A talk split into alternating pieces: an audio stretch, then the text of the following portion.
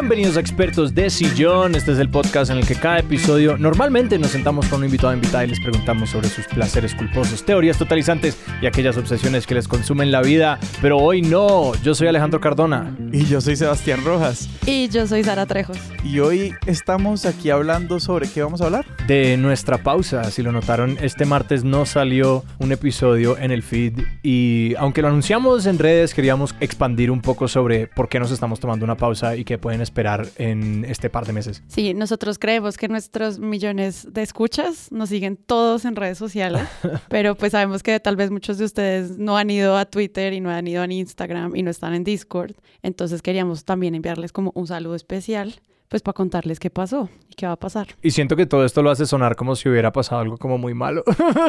es como, queremos anunciarles todo lo malo que ha pasado. Es muy importante aclarar en este momento que no ha pasado nada. Sí, sí, sí, sí. Pero, o sea, para nuestro nivel como de intensidad y rigurosidad, no publicar un martes sí causó como una conversación interna larga. Total. Aunque creo que todos estábamos como, ok, hagámoslo porque ya llevábamos pues dos años y medio, yo no, ya no sé ni cuánto, desde el 2019, que nunca no habíamos publicado un episodio. Habíamos creo que faltado dos veces en una semana. Como año nuevo. Sí, había como, porque... nos saltamos como un año nuevo y una vez como porque no la logramos, pero realmente nunca. No, realmente ha, ha habido dos pausas o como pequeños interludios. Al final del 2020, o sea, creo que la última semana del 2020 publicamos y durante todo el mes de enero ah, del 2021 no publicamos, eso fue un pequeño mes de pausa y realmente la otra pausa que nos hemos tomado fue apenas empezó el estallido social en Colombia en mayo del, del 2021 esa, esa semana tampoco publicamos. Pero siempre una conversación interna, como no deberíamos salir hoy sí. y nadie tendría por qué enterarse.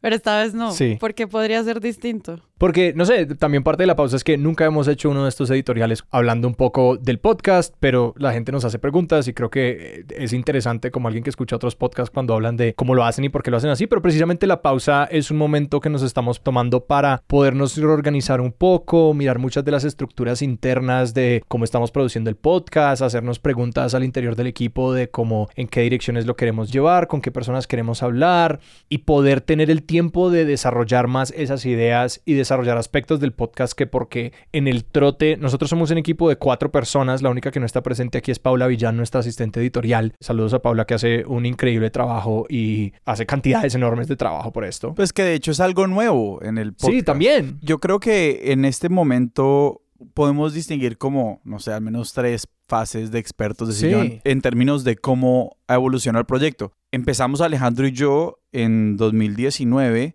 cuando Expertos de Sillón iba a hacer 10 episodios y ya. sí.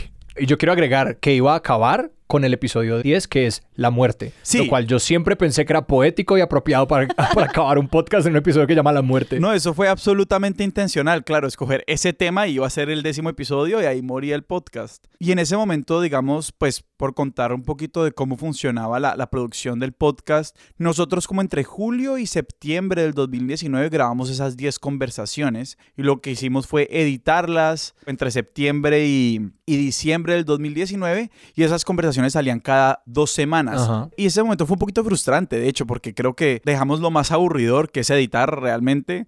Ese fue nuestro único trabajo por seis meses y creo que Alejandro y yo al final de esos seis meses, yo al final de esos seis meses fui y le dije a Alejandro, no más. y recuerdo que fue Laura Rojas Aponte de Cosas de Internet que creo que vos le dijiste eso y ella fue la que nos dijo eso. Era como, pero la parte chévere es grabar. Ustedes todo eso ya lo hicieron hace rato. Vuelvan a grabar para acordarse de por qué están haciendo esto. Sí. Y decidimos seguir, pero conservando un poquito la misma dinámica de grabar en el mismo lugar o, o, grabar de forma, pues sí, copresencial o lo que sea. Y de golpe también, porque Sí. grabábamos incluso a veces dos en un día y en una semana podíamos grabar cinco episodios o tres, o sea, Mm. era mucho. Y se escuchan esos episodios tempranos que uno como que hace la misma referencia en dos episodios seguidos y era porque estaban muy pegados, entonces como que no hay tiempo de pensar en algo nuevo en ese momento. Todos tus chistes de los primeros 10 episodios son el mismo, porque los grababas todos el mismo Sí, día, claro. Porque entiendo. se grabaron en dos meses. Como cuando te perdiste en el metro de Nueva York. Que fue Alejandro, solamente quiero aclarar de nuevo. Sí. Este es Sebastián, este soy yo. Alejandro, la otra persona que habla en este podcast. Nunca va a funcionar. Entonces que les quede claro, yo soy Sebastián y la otra... Esto nunca... Es como solidificando que nadie Ay, nunca Dios. pueda distinguirnos. Bueno, ese- esa es una parte de este episodio, hablar de cómo diferenciarlos. Pero continúen, continúen. Entonces, creo que esos primeros 10 episodios, de hecho, como los primeros 15 episodios corresponden más o menos como a esa forma de trabajar. Grabar muchos episodios en bache e irlos publicando y ese era el momento en el que publicábamos cada 15 días todavía. Y después llega la pandemia y yo creo que la pandemia pues obviamente nos obliga a adaptarnos a grabar de forma pues remota. Pero tengo una pregunta. ¿Ustedes no pensaron como esto se acabó? De hecho, todo lo contrario, el podcast se iba a acabar cuando no nos pudiéramos ver más. Pensamos, ah, vamos a tener unas temporadas con unas pausas muy largas en la mitad si continuamos. Claro. Pero lo que pasó fue que empezamos a ver, porque yo no quería grabar a larga distancia, como que era una gran oposición mía, creo que le dije a Sebastián desde el comienzo, yo no quiero hacer eso a larga distancia. Y vimos, primero, que otros podcasts lo estaban haciendo sin ningún problema. Y segundo, pues todo era virtual, porque estábamos todo a larga distancia, así la persona viviera en la otra cuadra, era todo por Zoom, entonces se dejó de sentir como un problema y aprendimos a hacerlo. Sí, creo que en ese momento creo que también era la única forma de estar juntos. También. Era conectarse a una llamada de Zoom. Y en ese momento Experto de Edición tenía como 100 descargas cada episodio. Sí. Y por alguna razón cuando empezó la pandemia Y ahorita tenemos casi el doble. Cuando empezó, cuando empezó la pandemia, yo sentí como un sentido de responsabilidad muy extraño frente a esas 100 personas. Sí, eso fue chistoso y noble y lindo que vos dijiste como si hay 100 personas que esto como les produce tranquilidad. Era este momento en el que uno sentía que el mundo se estaba acabando y que uno quería hacer algo. Como el momento en el que yo le dije a un amigo, como yo nunca he hecho software y yo le dije a un amigo como tenemos que generar herramientas de rastreo de contacto. Y como que uno sentía que uno tenía que ser el Brad Pitt de esta película de desastre. Sí, sí. Y era como, ¿y qué puedo hacer? Pues voy a seguir haciendo este podcast. ¿Y qué pasó? Empezamos a buscar podcasters o personas que ya hacían podcast Que que micrófonos. tenían micrófonos porque digamos como una de las requisitos más rígidos de expertos de John desde el día uno ha sido la calidad del audio. Ajá. Pues sí, eso realmente ha sido por cosa muy nuestra, ¿no? Que siempre hemos querido que suene muy profesional. Entonces dijimos, bueno, ¿cómo podemos mantener esto? Y la única forma que se nos ocurría era pues gente que sepamos Ajá. que tiene micrófono en su casa o algo por el estilo. Y así empezamos a buscar personas que ya tenían podcast y así llegamos a Sara Trejos. Sara Trejos. Sí, en esa época Sebastián me decía Sara Trejos como si fuera una sola palabra. Sara Trejos. Pues es que lo es. Ese fue muy increíble, ¿saben? Ustedes tenían como fe en cambiar el mundo si fuera aportando con podcast. Y yo solo pensaba como, ojalá todo se incendie ya. Estaba en una situación de altísima ansiedad y con falta de fe. Y pues además tú cubriendo política desde presunto. Es que también expertos es como un pequeño Sí. oasis de solamente la gente hablando de lo que le gusta, que es muy salvador, versus todo lo que siempre es malo, que es política y discusión pública. Yo estaba hablando de cómo Colombia no tenía vacunas, de cómo no se estaba cuidando a las mujeres. En ese momento ni siquiera existían vacunas. Exacto. Como infodemia. Sí, era como infodemia, la gente no cree nada, la gente tiene miedo de abrazarse, ese era todo lo que yo hablaba todos los días. Estaba dando clases en la universidad y los estudiantes no entendían para qué estudiar o para qué siquiera Claro. esforzarse y yo tampoco como profesora podía crear en ellos algo que los entusiasmara dentro de las posibilidades que tenían en clase. Entonces, por esa época yo hacía muchos podcasts y mucha gente me invitaba a hablar por la misma razón que ustedes. Sara tiene micrófono, y ella se graba y les manda un audio. Y todos eran unos proyectos que yo sentía que no iban para ningún lado. Entonces, cuando me llamó Alejandro, yo dije, bueno, pues otro más. Ah, Nosotros le tenemos fe a Sara desde el primer momento, solamente quiero aclarar, ya que ella está diciendo que ya no nos tenía nada de fe. Yo a ustedes no, cero. Entonces me llama este caleño y me dice, ¿de qué vas a hablar? Y yo, ¿qué? Que eso creo que es algo que, queridos oyentes y bueno, invitados de expertos de sillón, cuando te preguntan de qué vas a hablar en expertos, uno solo piensa como en recuerdos felices, ¿no? Porque quiero encontrar qué me hace feliz, o sea, qué cosa llena mis días, qué tema o qué algo. Entonces, cuando Alandro me pregunta, yo como que empiezo a pensar en mí y eso ilumina mi corazón. Y pues terminamos hablando de Harry Potter y las casas de Hogwarts. Vayan y escuchen ese episodio si no lo han hecho. Pero yo creo que el que nos recomendó que fue Santiago Espinosa, tal vez. Santiago Espinosa, también de cosas de internet, que eh, Santi y Laura fueron como mentores tempranos de expertos, o sea, De literalmente todos los nosotros podcasts acudimos a ellos, nacionales. Obviamente. Sí, padrino y madrina de muchos podcasts Ajá. nacionales. Santi, de hecho, creo que me había contado como de lo de Harry Potter, porque yo no sé si vos habrías dicho eso, No. como eh, de entrada, que yo era como, nos contaron que tenés un sistema de casas de Hogwarts, como, ¿de qué va Y eso? yo, "Ah, ¿quién? ¿Quién les rotó esa información ultra secreta? Cuenta tu lado de la historia, que creo que es más interesante. No, pues yo me encuentro frente a estas dos personas que uno tienen buenos micrófonos, cosa que no me había pasado porque la gente se grababa de cualquier manera. Y dos, están interesados en escuchar una historia que ya mucha gente había dado por, no sé, aburrida, intensa, mamona. Sara con su tema otra vez, que era un tema que yo ya trataba de manera vergonzante, o sea, como que lo callaba y no se lo contaba a nadie. Y de repente encuentro a estas personas que tienen una curiosidad muy interesante y al mismo tiempo con preguntas muy difíciles. Y yo les dije ese mismo día, yo necesito ser amiga de ustedes, porque por primera vez sentí que una videollamada en el momento del confinamiento funcionaba más allá como de la rutina de las videollamadas. Que creo que el estándar es si la videollamada te dejó con más o menos energía. Exacto. Es muy Sí. difícil que una videollamada te deje con más energía de la que empezaste, pero cuando uno se ve con amigos en la vida real, uno acaba con más energía después. Así esté físicamente Sí. cansado, como que la vitalidad va para arriba. Exacto, entonces yo decidí pedirles a ustedes ser amigos y aceptaron, pero me acuerdo mucho que yo dije como, esta es una decisión razonable y espontánea en la que yo voy a refugiarme en estas dos personas para no colapsar durante el confinamiento. Esto todo es nuevo para mí. Sí, ahí, Todo es ahí nueva te información. cuento, te cuento. O sea, los que están escuchando este episodio solo van a escuchar nuevos datos que no sabía. y después le pregunto a Sebastián, ¿cómo va el episodio? Gran episodio el que grabamos. Quiero saber cómo le fue. Y Sebastián me dijo como una métrica que me pareció pequeña, digamos. Creo que en ese momento era como, como tenemos como 350 descargas. No, era mucho menos. O sea, era realmente como 100 descargas. Yo pensaba, pucha, Alejandro pone un tweet y tiene mucho más que este episodio que estuvo lleno de amor y como que era tan bello y tan lindo. Y yo decía, no puede ser que solo tenga esas descargas. O sea, como que me frustró. No, y nosotros no hacíamos nada en redes, o sea, Sebastián Ajá. y yo famosamente malos para las redes. y les dije, a mí eso no me parece un buen dato. Porque Sebas fue como, no. Eso me destruyó un vamos poco. súper O sea, bien, realmente vamos me muy rompió. bien. Yo me acuerdo que fue como, uff, vamos súper bien. Tiene como tantas descargas en las primeras de no sé cuántas horas. Y yo era como, esto es increíble. Y sabes como, esto es una Y literalmente todas esas descargas venían de las redes de Sara. O sea, literal era como Sara había puesto un tweet con la cosa. Como todas esas nuevas visiones sencillamente venían que Sara había puesto un tweet que era un trabajo que Sebastián y yo nunca habíamos sido capaces de hacer. Ok, hemos hecho como dos veces realmente, pero es que a mí escribir un tweet es de las cosas que más estrés me generan en la vida hasta el sol de hoy. Incluso como que yo sé que la gente escribe, o sea, entre uno más tweets hace, menos le importan los tweets. Pues yo nunca, yo nunca he hecho más como de... Cruzado ese Nunca umbral. cruzado como el umbral de como más de tres tweets a la semana. Entonces, Al, al mes al te he mes visto. tal vez. O sea, sí, Sí, sí, ¿no? sí. Yo lo más que he tuiteado es cuando estaba haciendo crucigramas. O sea, Mm. construyendo crucigramas y programaba tweets. Eso me duró un mes, que mandé como tweets por casi un mes entero con mis crucigramas. Eso es lo más que he tuiteado. Dejemos en las notas del episodio el link a tus crucigramas porque yo sé que hay gente que no los ha resuelto todos. Crossshare.org slash Alejandro Cardona, creo que es. Pero bueno, y ahí Sara se puso la misión de, de- de mejorar nuestras métricas. Pues yo básicamente les dije como, oigan, yo sé que yo fui invitada, pero necesito las contraseñas de sus redes. yo no sé si algún invitado les había dicho eso, pero Sí, no, hasta el momento. no. Y creo que nosotros básicamente de una dijimos como, por favor, ayúdanos, como produce este podcast.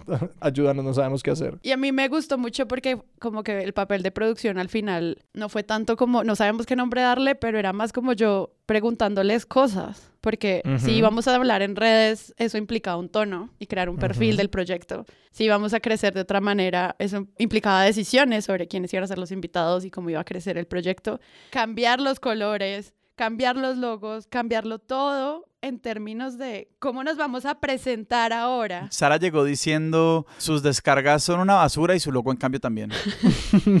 Lo único que sobrevivió fue la música, música original por Juan Esteban Arango. Y Sebastián Alejandro, digamos, no los cambié tampoco. Eh, No sé.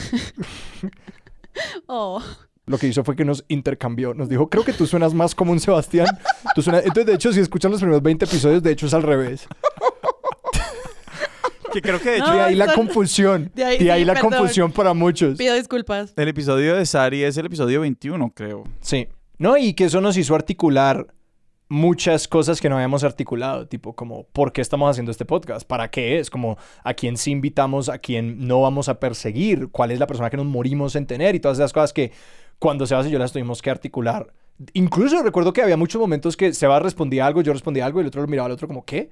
Esa era tu idea del podcast y que como que nunca lo habíamos hablado y no sé, yo no me extrañaría si mi respuesta a esas cosas era como que el, el objetivo interno, eh, eh, como principal de expertos es como hacer reír a las personas. y, y Sebastián como, no, no, no, no, no.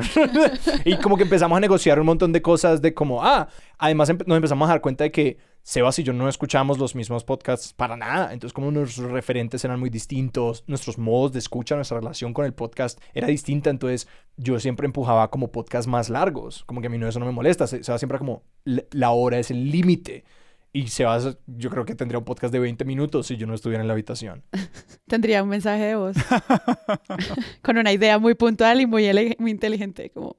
Sí, y eso pues yo creo que empezó a crear esta primera dinámica, que em- es la que también queremos empezar a mejorar. Como un mega listado de personajes soñados, que hay algo que siempre nos preguntan y es, ¿ustedes cómo escogen a la gente? Y muchas veces creen que es porque nosotros queremos alguien experto en plastilina Uf, que a todas estas no hemos hablado con nadie sobre plastilina. Si son esa persona, escríbanos expertos.gmail.com. Exacto. Y como Play es mi vida. Y entonces la gente nos, pues como que me, a mí me preguntan, como bueno, en producción tú escoges un tema, como hay que hablar de ciclismo, entonces buscas a todas las personas del mundo que podrían hablar de ciclismo y es como, no, precisamente porque expertos no está lleno de expertos. Y creo que también ahí hay como un cambio importante en la forma de hacer el podcast. Que claro, cuando entra Sara, yo creo pues Alejandro y yo nos conocemos desde que tenemos cinco años. Entonces, pues nuestra relación también puede funcionar de mejor o peor manera, pero puede funcionar como con base a lo no dicho. Y creo que nosotros entonces no nos articulamos muchas cosas el uno al otro, simplemente como que Claro. asumimos que entendemos lo que el otro quiere hacer. Y creo que eso, de hecho, como es también cuestionable. Como que pues hay un sentido en el que es como que ese, ese sentido en el que uno tiene como una amistad de toda la vida y que muchas cosas son tácitas, pero que luego cuando uno como se da cuenta como de las habla, como se da cuenta que la dinámica de la relación puede ser aún más fuerte. Exacto. Y creo que también, al menos para mí, eso es más difícil de hacer en como amistades masculinas, como hablar de las emociones, como con otro amigo hombre. Uno es como, "Eh, ¿qué es ¿Y cómo te sientes? No, vi una película, como la respuesta.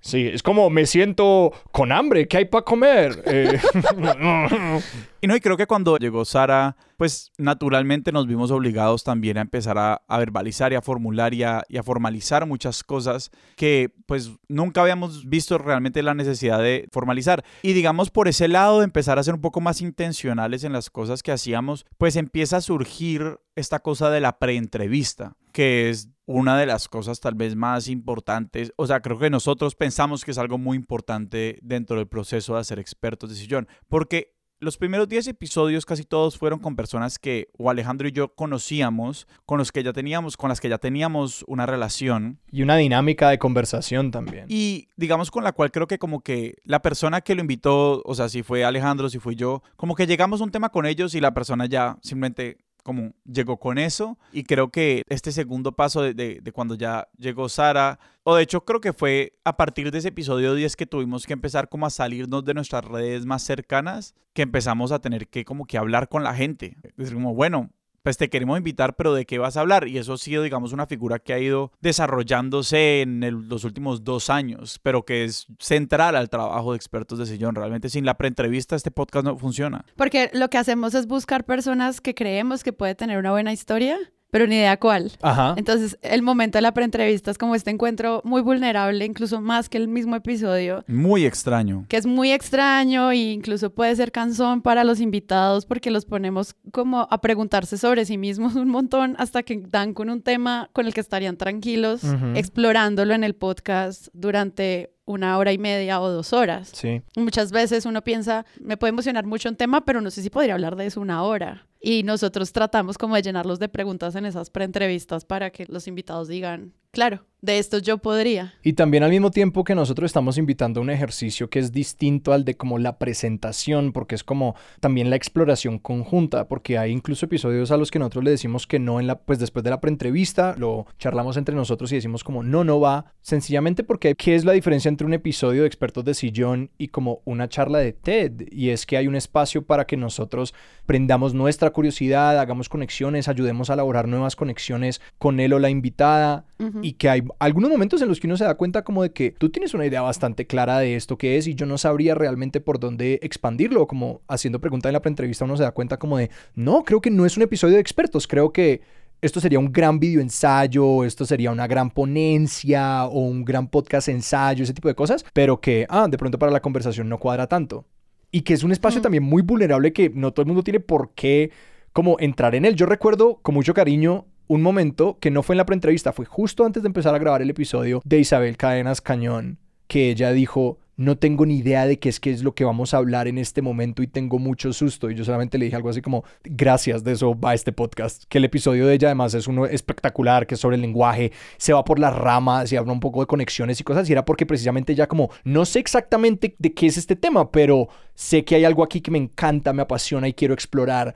Y como que entre los tres nos metimos en esa maraña y al final recitamos los nombres del poliespan en distintos países. Eso me, dio- me pareció de las cosas más hermosas que ha pasado en este podcast. Sí, está después de los créditos si quieren ir a escucharlo. No, y pues que al final es eso, al menos en producción, algo a lo que yo nunca me he enfrentado. Siempre que yo he hecho producción, yo tenía que traer al experto en, en fuerzas militares, Exacto. al experto en política, al experto en economía, al experto en cambio climático, pero tiene que ser el top de top, o sea, la persona que ha Claro. publicado cientos de libros, que estaba validado por una comunidad, que sabíamos que lo que decía estaba fact-chequeado, y que esos al final son muy fáciles de rastrear, como voy a llamar a una persona que ya se sabe que sabe de esto, invitarlo. Entonces, como que para mí la producción era algo muy sencillo.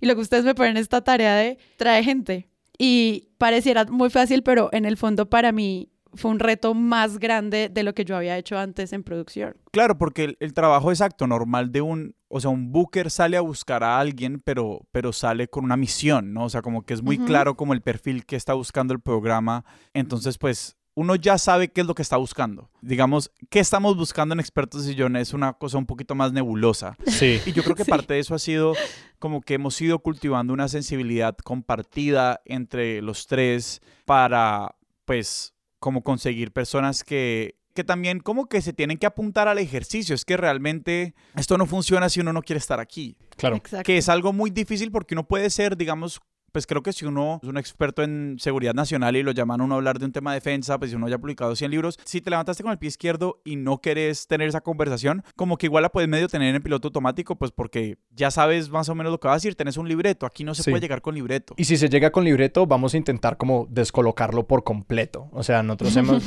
nosotros tenemos una política también que es como si alguien tiene notas, intentamos que no las use. O si sentimos que alguien más o menos nos está llevando por un camino que ellos o ellas conocen muy bien, es como de una, como cuál es la pregunta que va a hacer que nos cuenten esta historia de una manera que no la han contado antes. Eso me acuerda mucho de el episodio de Daniela Sánchez Russo de Las Brujas, en el que ella trae un cuaderno, Dani, si nos estás oyendo, como 79 páginas escritas, tan, tan, tan, tan, y ella se sienta muy cómoda en el Ajá. sillón, se acomoda al micrófono y abre su cuaderno como, ok, parte uno, y Alejandro le quita, y ella, como mi cuaderno, y es un gran momento en el que ella dice, bueno, al menos déjame tomar apunte de ciertas fechas, y empieza a escribir de nuevo todo en una hojita Sí. aparte, pero más con letra más chiquita, como haciendo la trampa del examen. Y al final dice, "Ah, no tuve ni que ver las notas cuando terminamos de grabar. Y, fue como, como el balance perfecto de, de eso que queríamos llegar con ella. Sí, siempre se dan cuenta de que no las necesitan. Como que Sí, sí, sí. Siempre se dan cuenta de que es como, es, es eso, es una conversación, que es como, y es raro porque yo creo que de hecho la conversación y tener un interlocutor o interlocutores como que te están escuchando, que te están haciendo preguntas, que te están ayudando a organizar esa información, de una es transformativo. Es decir, a mí se me hace más fácil organizar una idea hablándola que escribiéndola o que hablándola si no tuviera una persona al frente, como que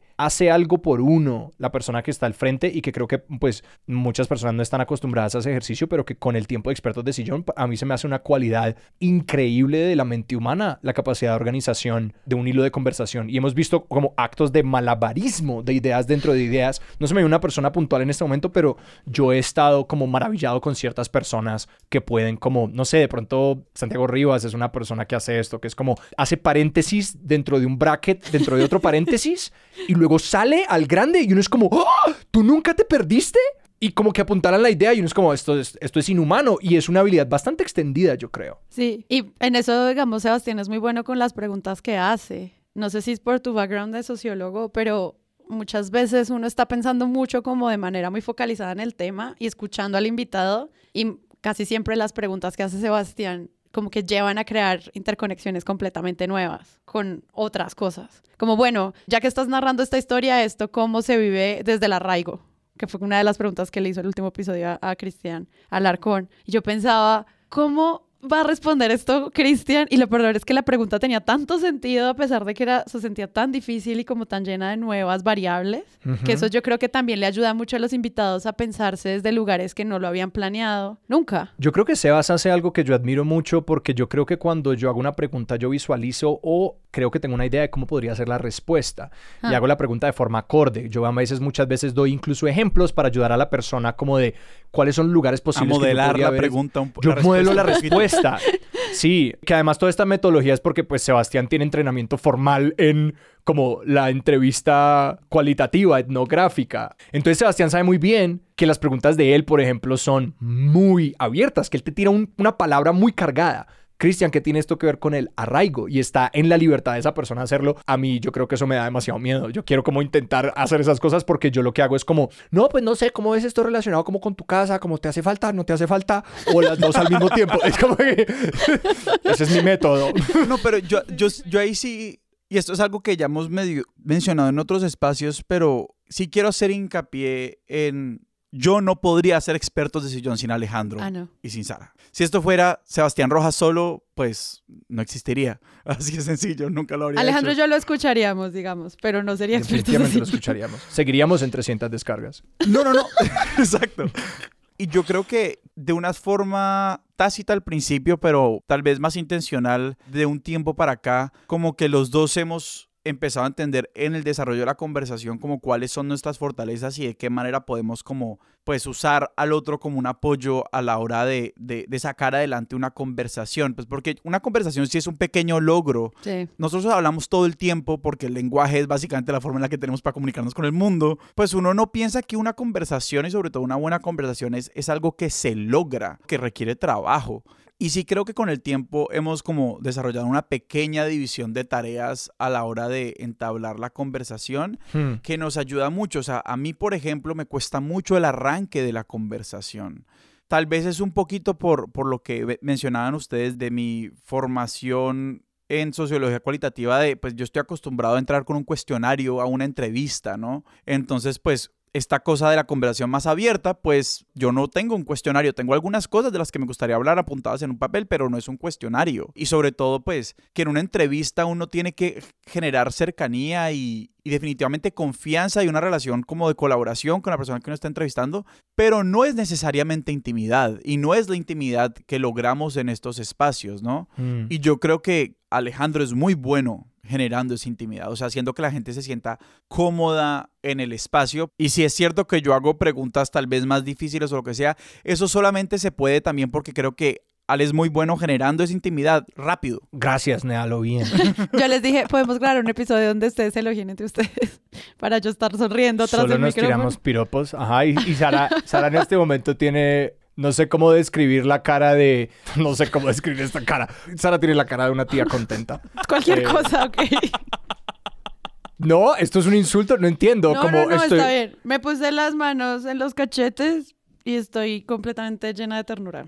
Es eso, sea, por sí, no sabía cómo... Era kawaii, era la palabra que estaba buscando. No, y que yo por lo contrario soy de mecha muy corta. Entonces, de hecho a mí, muchas veces al final del episodio yo soy como, uy, Sebastián, ponga la 10. Como que yo ya hice mi trabajo, aquí, como que yo ya me agoté. Porque además yo estoy intentando aprender a como dar menos energía para como vivir una vida más sostenible. Porque yo soy como un pequeño cohetito como de feria que es como...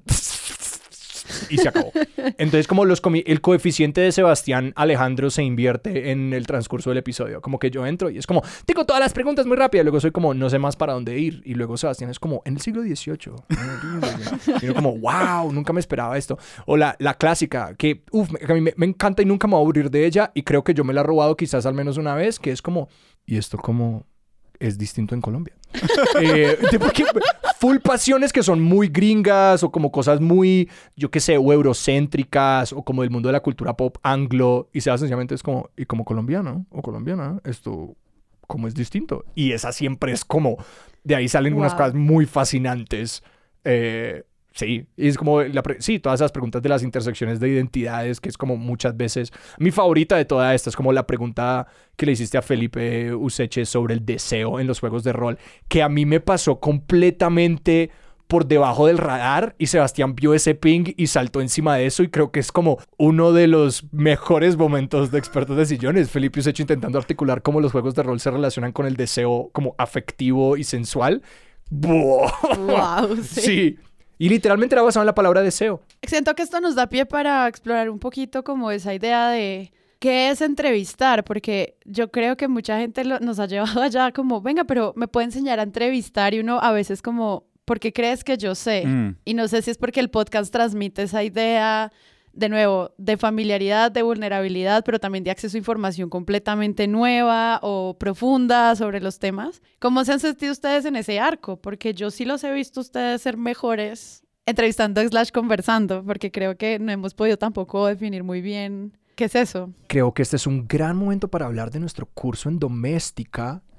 Eh, no, pero doméstica, llámenos. No, pero pues es interesante porque con el tiempo, Sebas y yo nos hemos dado cuenta que tenemos como dos formaciones que tienen un énfasis profundo en la comunicación y en la entrevista desde ángulos muy distintos. El mío siendo que yo enseño y ejecuto y hago improvisación teatral para públicos. Entonces yo hago, no sé, el viernes pasado hice un show improvisado de comedia de una hora junto con mi compañero de escena Santiago Camacho, que siempre es un acto que me produce terror y la pasamos muy bien. Y pues Sebastián hace entrevistas cualitativas y trabajo de campo y etnografía, lo cual son dos lugares muy diferentes de llegarle a la conversación. Es interesante porque pensando en la idea del, del experto en defensa que puede comunicar aunque no se sienta emocionalmente disponible para hacerlo, que nuestro ejercicio es uno de ver cómo llegar a un punto en el que podemos generar nueva información, que es nueva para Mm. las tres personas presentes a partir de la conversación. Y creo que esa pregunta es muy, muy amplia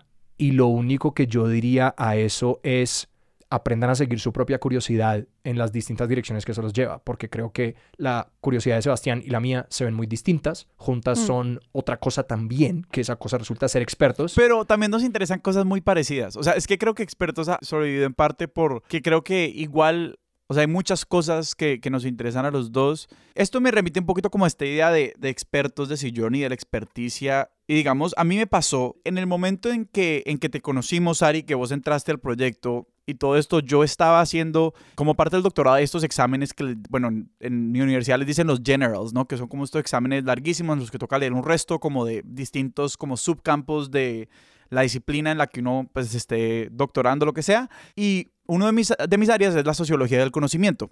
Entonces yo leí mucho sobre el concepto de experticia y qué es un experto y qué es una experta y este tipo de cosas y las críticas que venían desde muchas partes distintas. No, no voy a entrar en eso ahora, pero como esas lecturas sí, creo que también como era un momento medio también en el que estábamos formalizando y verbalizando muchas cosas del podcast, todo eso para mí al menos fue fundamental en la forma como yo entendía expertos de sillón y la forma también en la que me llevó a estar mucho más cómodo con esta idea de tener una palabra como expertos en el nombre, que es algo que mucha gente también a veces le genera un poquito de resistencia. Y yo creo que al hablar de expertos de sillón estamos tratando un poquito de desestabilizar esta idea de quién es o no un experto o una experta. Y es lo que también un poquito como que permite, no sé, hacer preguntas pues que lo llevan uno a, a lugares inesperados.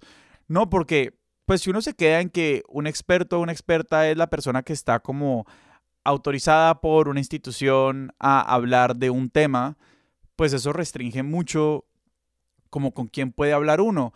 Mientras que si uno asume que todo el mundo sabe, o sea, que todo el mundo cultiva saberes en su vida. ¿sí? Que esos saberes no necesariamente tienen que estar certificados y que todo el mundo, por lo tanto, tiene algo que enseñarle o que uno puede aprender de otras personas, pues simplemente como que abre el abanico de posibilidades de una forma, pues, bastante radical. Y creo que eso es un poquito como lo que hemos tratado de hacer con el podcast, o sea, como que realmente decir, como, insistir, ustedes realmente no tienen que ser expertos, entiéndase por experto como que tener un... La certificación. Sí, exacto, tener un diploma que diga ustedes pueden hablar de esto. Es como no, todos podemos hablar de muchas cosas. Claro, con responsabilidad, aquí hay una ética. Sí, Y para casi quedar la misma respuesta desde la improvisación, porque es algo de lo que estaba hablando en una clase reciente, es el hecho de que cuando uno entra a una escena improvisada, porque para mí todas estas conversaciones son improvisaciones, porque no tenemos esos rumbos, no, las, no los tenemos, entonces hay una construcción micro y macro de toda esa conversación, de los arcos, de las ideas, de los puntos a los que llegamos, es curioso porque creo que también es lo que nos da la capacidad de hablar con como distintas personas y es que los dos partimos de de esa base de que esta conversación tiene algo que podemos descubrir comúnmente. Yo no sé qué es, pero lo tiene. Y que incluso sabemos que esas van a tomar formas muy diferentes. Como que nosotros muchas veces decimos con Sebas después de un episodio como yo me esperaba un episodio que iba a ser más enciclopédico y resultó siendo muy personal o, o, todo lo contrario y como que todas estas distintas texturas y tipos de conversaciones que un oyente frecuente ya puede ir identificando, pero nosotros asumimos que está allí y un poco también nos ponemos como la responsabilidad de labrar el terreno antes y durante la conversación para que podamos hallar esa cosa. Y esto es una vaina súper zen, como decirlo en estos términos, pero es como, creo que realmente una de las responsabilidades más grandes que tenemos nosotros como interlocutores con las personas que invitamos a este podcast es como asumir el trabajo de la conversación que tenemos y no como quedarnos pegados de la conversación que queríamos tener. O que imaginamos sin darnos cuenta que íbamos a tener. Y como abrir ese espacio, creo que es como un músculo que toma mucho tiempo ejercitar. O sea, como que yo a veces me encuentro como han pasado 20 minutos desde que empezamos a grabar y yo me doy cuenta como que estás pegado, Sebastián, de la conversación X que querías tener, déjala ir. Hmm. Y como entrégate a esto que es. Y eso también es chévere. Es el sentido en el que tiene sentido nuestra presencia. Sí, exacto. Porque de lo contrario, nosotros podríamos hacer un podcast de entrevistas, luego borrar nuestras intervenciones y tener unos ensayazos. Creo que porque hay preguntas que, que las personas que vienen a este podcast nos hacen como, ¿esto sí es lo que querían? ¿Sí les gustó? Es una pregunta que yo aprendí, es como, ¿Sí? pues sí, siempre es lo que queríamos. La respuesta siempre tiene que ser sí. claro, lo que queríamos era tener la conversación. Exacto. Es correcto, o sea, esto es demasiado zen. Sí, pero, el pues punto era ser el río. Eh, sí, sí, sí, sí, sí, pero, pero yo creo que es un poquito eso, entregarse de forma bastante radical a esa idea, como habitarla, vivirla. Pues nada, yo creo que simplemente para hablar de la pausa, y es claro, incluso teniendo esta conversación otra vez, que es como que nosotros nos hemos ido dando cuenta de todas las cosas que Expertos de John es y puede ser como en medida que le hemos ido haciendo. Realmente esto no fue un plan maestro del 2019 cuando Alejandro y yo empezamos a hacer esto. Esto ha crecido de formas absolutamente inesperadas en los casi tres años en que llevamos teniendo estas conversaciones. Hasta ahora nuestro objetivo principal ha sido seguir teniendo las conversaciones y compartiéndolas con todas las personas que nos escuchan semana a semana. Y estamos en un momento en el que simplemente es como para poder internalizar todos los aprendizajes tenemos que parar. De la misma forma como si ustedes escuchan esos episodios que se grababan tres en una semana, van a escuchar que los chistes se parecen, pues para poder como elaborar y evolucionar, como que necesitamos también un poquito de silencio. Y eso es como creo que es la oportunidad que nos estamos dando con esta pausa. Sí, y pues lo que buscamos con la pausa uno es como poder elaborar mejor qué es lo que queremos que sea el podcast de ahora en adelante también encontrarnos más de cerca con la comunidad. Entonces, parte de este episodio también es una excusa para invitarlos a unirse de manera más activa a los links de comunidades que les vamos a dejar en la descripción del episodio y en el Substack si todavía no están inscritos. Pero expertosdecisión.com, si no saben cómo entrar allí, simplemente vayan. Precisamente porque también creemos que parte fundamental de esto es también entender a quienes nos oyen. Y eso también va a ser como fundamental en este momento en el que estamos replanteando el proyecto. Y no quiere decir que vaya a cambiar. Tal vez simplemente pausamos y entendemos que nos encanta como está, pero sí necesitamos ese silencio para como resaltar qué es lo que nos sigue apasionando para seguir haciéndolo. Entonces, vayan a expertosdesillón.com, se suscriben al Substack, Allí pueden hacer, seguir el newsletter y pueden encontrar todos los links de acceso a las comunidades que les vamos a dejar en las notas de este episodio. Y eh, además, eh, pues vamos a seguir respondiendo cosas como de esto específicamente para los miembros de estas comunidades. Entonces, aprovechamos a los que ya están allí en Discord, que nos están oyendo, y a todos los que se van a unir de ahora en adelante, a que dejen las preguntas que quisieran como resolver sobre el podcast, que pues la idea es empezar a abrir esta conversación con ustedes. Y agregaría a todo esto que una gran manera de apoyar el proyecto es que pues Expertos de Edición es un, un, equipo de cuatro personas, así que si quieren apoyar el proyecto monetariamente lo pueden hacer por el costo de menos de lo que es como salir a tomarse un café expreso en algunos restaurantes, en algunos lugares, o sea, desde 2, 3 dólares, 5 dólares al mes. O sea, yo en el contexto económico mundial, con la inflación, demás, de la cadena de suministro y todo eso, como que no quiero aquí decir cuántos son los 3 dólares con los que nos pueden apoyar, a que son equivalentes, pero pues digamos que piénsenlo, hagan esa conversión por ustedes mismos, ustedes Sí, sí, mismas, sí. y si les funciona, si es equivalente a algo que para ustedes en su vida diaria es un gasto medio trivial, a nosotros nos ayuda mucho. Nos ayuda muchísimo porque muchas personas dando pequeñas cantidades correspondientes a como o lo que pueden dar o el valor que ven en el proyecto suma cantidades y puede hacer de este pro- proyecto algo que puede crecer muchísimo más, donde le podemos compensar apropiadamente a las personas que ponen tanto trabajo y empeño por este proyecto y pues nos ayuda a apuntar más alto, conseguir más personas y no sé, convertirlo en un mejor producto aún para las personas que lo disfrutan. Y síganos ya en Twitter, arroba expertos sillón, y díganos de qué sería su episodio de expertos de sillón. Nuestra música de Juan Esteban Arango. Nuestro logo es de Sebastián Márquez. Expertos de Sillón es un proyecto de Sillón Estudios y es producido por Sara Trejos con el apoyo de Paula Villano. Yo soy Sebastián Rojas. Yo soy Sara Trejos. Yo soy Alejandro Cardona, esto fue Expertos de Sillón. No, creo que yo debería acabar diciendo que yo soy Sebastián Rojas. Pero no, yo soy Alejandro Cardona, esto fue Expertos de Sillón. Hasta la próxima.